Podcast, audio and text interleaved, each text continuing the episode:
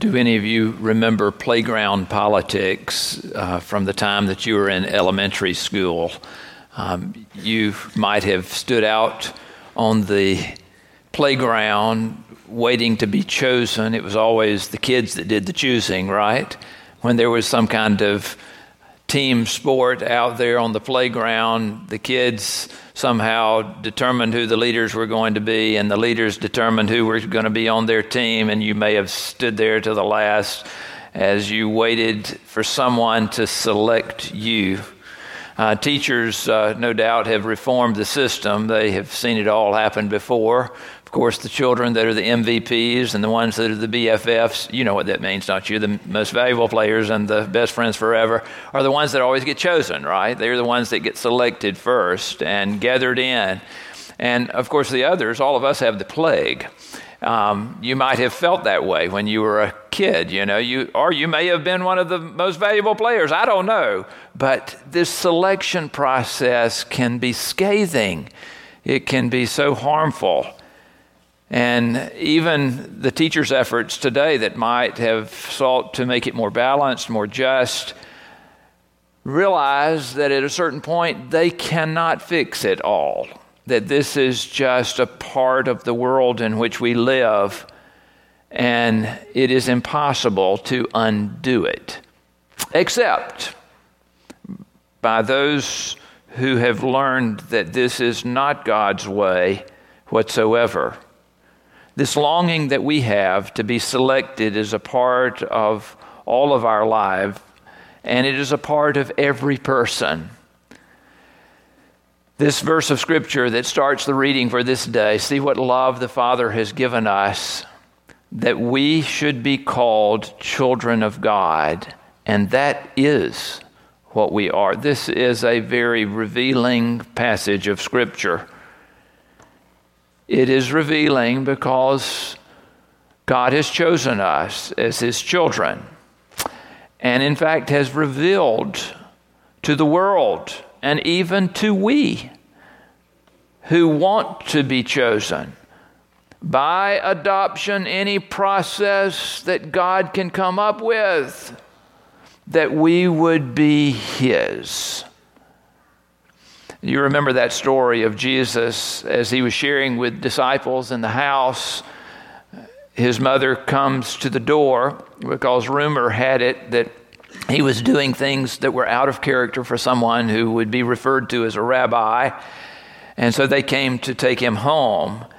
And as they knocked there at the door, someone turned to Jesus and said, Your mother and your brothers are at the door. Now, at this point, Jesus goes off in a very difficult direction, at least for Mary. I know it must have been because Jesus looked at those that were gathered there and he said, Who are my mother and my brothers? You can imagine how Mary took that, right? I can imagine that Jesus was looking into the eyes of those that were in the room with him and saying, Are you with me here? I mean, you know the connection that we have. Aren't we family here? Aren't we connected with each other? Don't you understand that this is family for us? I can imagine that the conversation with Mary later that evening was difficult, though, as Jesus said to her, I did not mean that I didn't love you, Mary. I love you, Mother. You're one of the best mothers in the world. I will always love you. It was just an illustration. It was just an illustration. and yet it was at the heart of who he was. This is a very inclusive gospel why Jesus has chosen us. How in the world could that be? Considering who we are, this ragtag group of folk, considering ourselves as we look at our own difficulties with life, how could it be that God could choose us, that Jesus could select us to be a part of His family? This is the nature of the Christian gospel. This is the nature of this inclusive calling. Our denomination is struggling with this right now. You'll hear more about it as the year goes by. But this is at the heart of the matter for me. Some people seem to have limits on how inclusive God's love can be. I think that we become too focused on looking at other people whom God might wish to exclude rather than looking at ourselves to see who He has included. You and I have stripped the bounds of what it means to be sinners saved by God's grace. Jesus has chosen us. Christ, in doing so, gives to us not just a place, but gives to us an identity. Groucho Marx used to say, I refuse to be a part of any club that will have me as a member.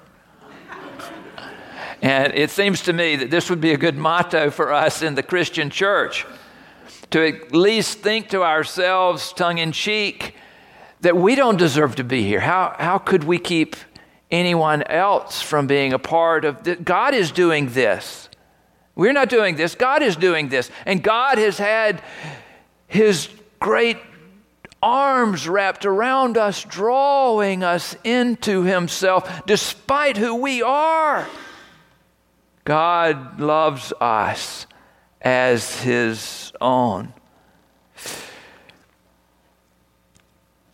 As Jesus made his post Easter appearances, he appeared to those disciples that were on the Emmaus Road. He was walking with them, unbeknownst to them. They were chatting with him as if he didn't know the situation. They began to tell him, Are you the only one in Jerusalem that doesn't know the events that have occurred here?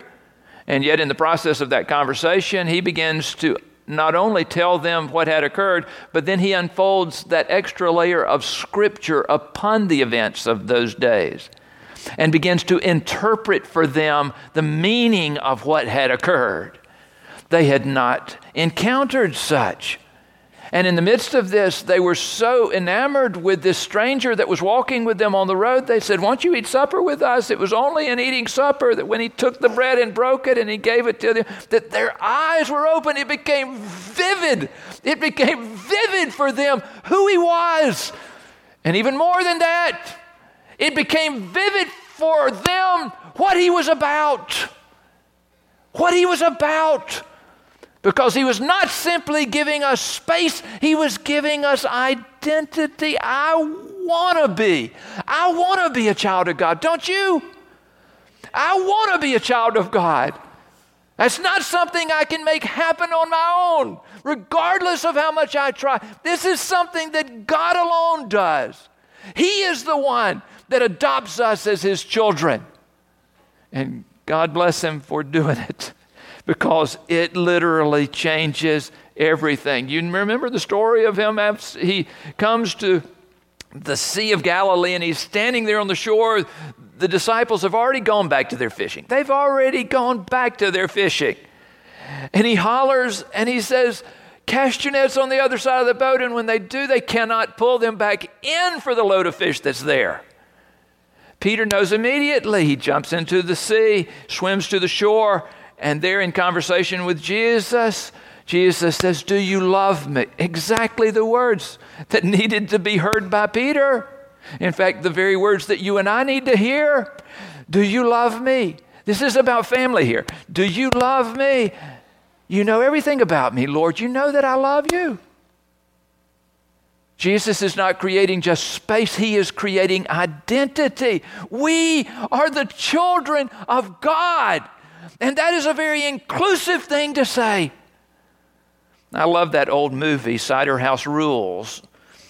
It has its points of, of uh, where it pushes the edge. And so, those of you who are, are, uh, are easily offended may not need to watch it at certain points, but it is a great movie of years past. Michael Caine plays the part of Dr. Wilbur Larch, who is the director of this orphanage. And in this movie, I mean, he has this, this character has a set of demons that are working on him all through the movie. He's dealing with things. But I can tell you one thing about Dr. Larch. Dr. Larch loved the kids in that orphanage. Oh, he loved them. He loved every one of them. Every night, every night before they went to bed, he would go into the room where they were already in bed, just before they lay their heads down on their pillow. He would greet them with the words closing the day Good night, you princes of Maine. Good night, you kings of New England. Every night he would speak these words to them. Don't you think that made a difference in their lives? Now, I know this is a fictional movie. The idea of it, though, is so powerful to be told in order that you would believe that this would be the case and you buy into it. The more we hear that we are the children of God, the more that we think that we are the children of God, the more that we tell each other that we are the children of God, the more we will live into that reality. It is not unlike the Blue Mile, just a short distance from here, right? I mean, the South Main Revitalization Committee came up with the idea of calling that area the Blue Mile. It is an area that simply has needed revitalization, it has needed attention. And yet somebody put a name on it. I cannot drive down that section of our city without thinking to myself, something good's going on here. In fact, I can see it. Even when a new shop opens up, even when somebody puts up a new set of lights, when a house has a new coat of paint, I think to myself, that's the Blue Mile happening. This is Statesboro, Georgia, friends. This is Statesboro. That's the Blue Mile. And watch it. Watch it. I guarantee you, I guarantee you that the day will come where that passage from where the lights welcome us into the Blue Mile, that passage all the way to the courthouse will be completely transformed. And I tell you, it's because it's because of the name. And we could call it South Main Street, but nothing would have happened in these past two years. How is it that you call yourself? Verse 3 here in this passage says, And all who have this hope in him purify themselves, just as he is pure. And what is our hope? Our hope is that he will continue to claim us as his children, making us his own, every day dealing with the nature of who we are, bringing us close to him. A few years back, during that period of time in which South Africa was struggling with its own self identity, there was a, a tribe there in South Africa, the Babemba tribe, that they discovered had a very low, low rate of criminal activity within it.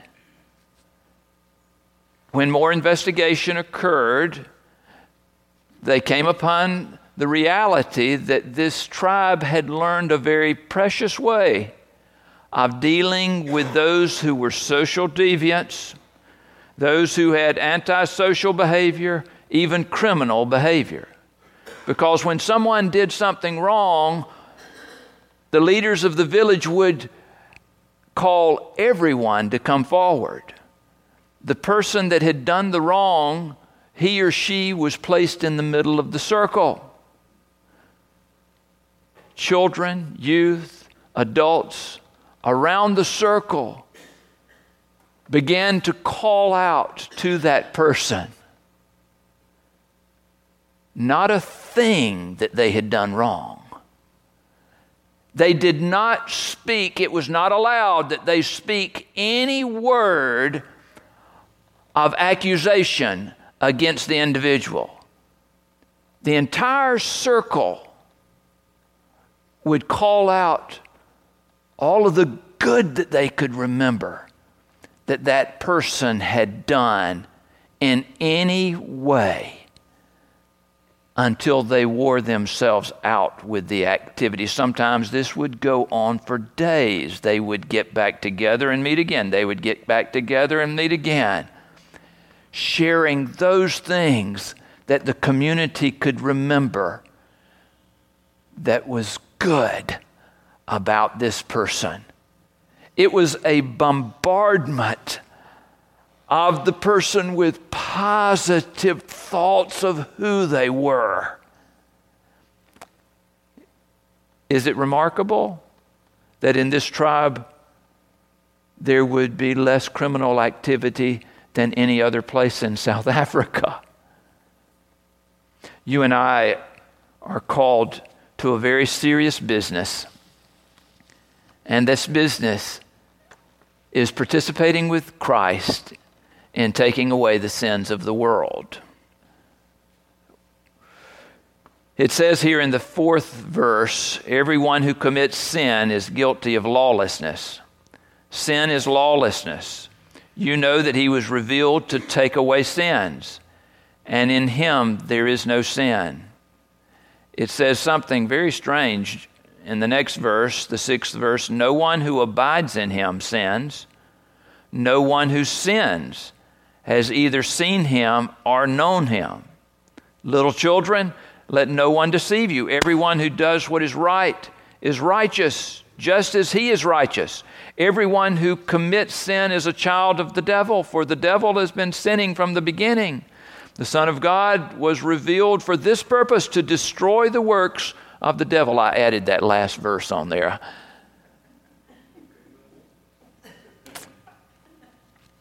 No one abides in him who sins. No one who sins has either seen him or known him. Boy, that would leave us all out, wouldn't it? What in the world is he getting at here? I love to read other translations of the scripture, and particularly at times I enjoy reading from Eugene Peterson's paraphrase of the Bible, which is called The Message. Some of you may have a copy of it. I know you can get it on your phone.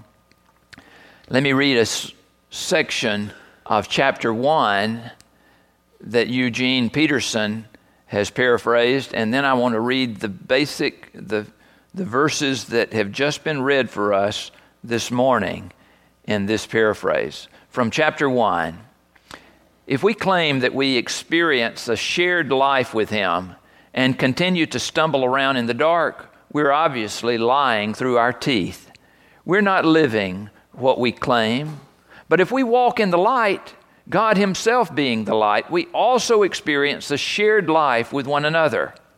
As the sacrificed blood of Jesus, God's Son purges all our sin. If we claim that we're free of sin, we're only fooling ourselves. A claim like that is errant nonsense.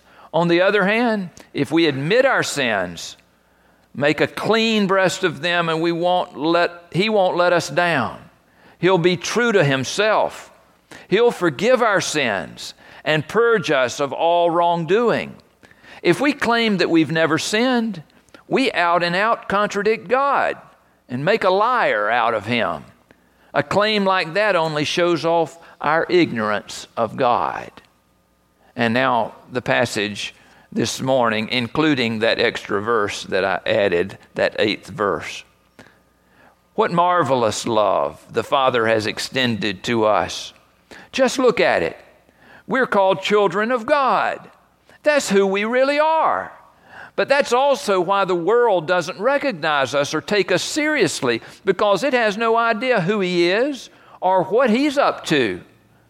But, friends, that's exactly who we are children of God. That's only the beginning. Who knows how we'll end up? What we know is that when Christ is openly revealed, we'll see Him, and in seeing Him, become like Him. All of us who look forward to His coming stay ready with the glistening purity of Jesus' life as a model of, uh, for our own. All who indulge in a sinful life are dangerously lawless, for sin is a major disruption of God's order. Surely you know that Christ showed up in order to get rid of sin. There is no sin in him, and sin is not part of his program. No one who lives deeply in Christ makes a practice of sin. None of those who do practice sin have taken a good look at Christ. They've got him all backward. So, my dear children, don't let anyone divert you from the truth. It's the person who acts right who is right. Just as we see it lived out in our righteous Messiah. Those who make a practice of sin are straight from the devil, the pioneer in the practice of sin. The Son of God entered the scene to abolish the devil's ways. Are we conforming to this inclusive work of God for us and for others? We, we are chosen to be like Him because we are His children and He seeks to make us in His image. We are called to be children of God. Children of God. God help us all as we seek to be His children.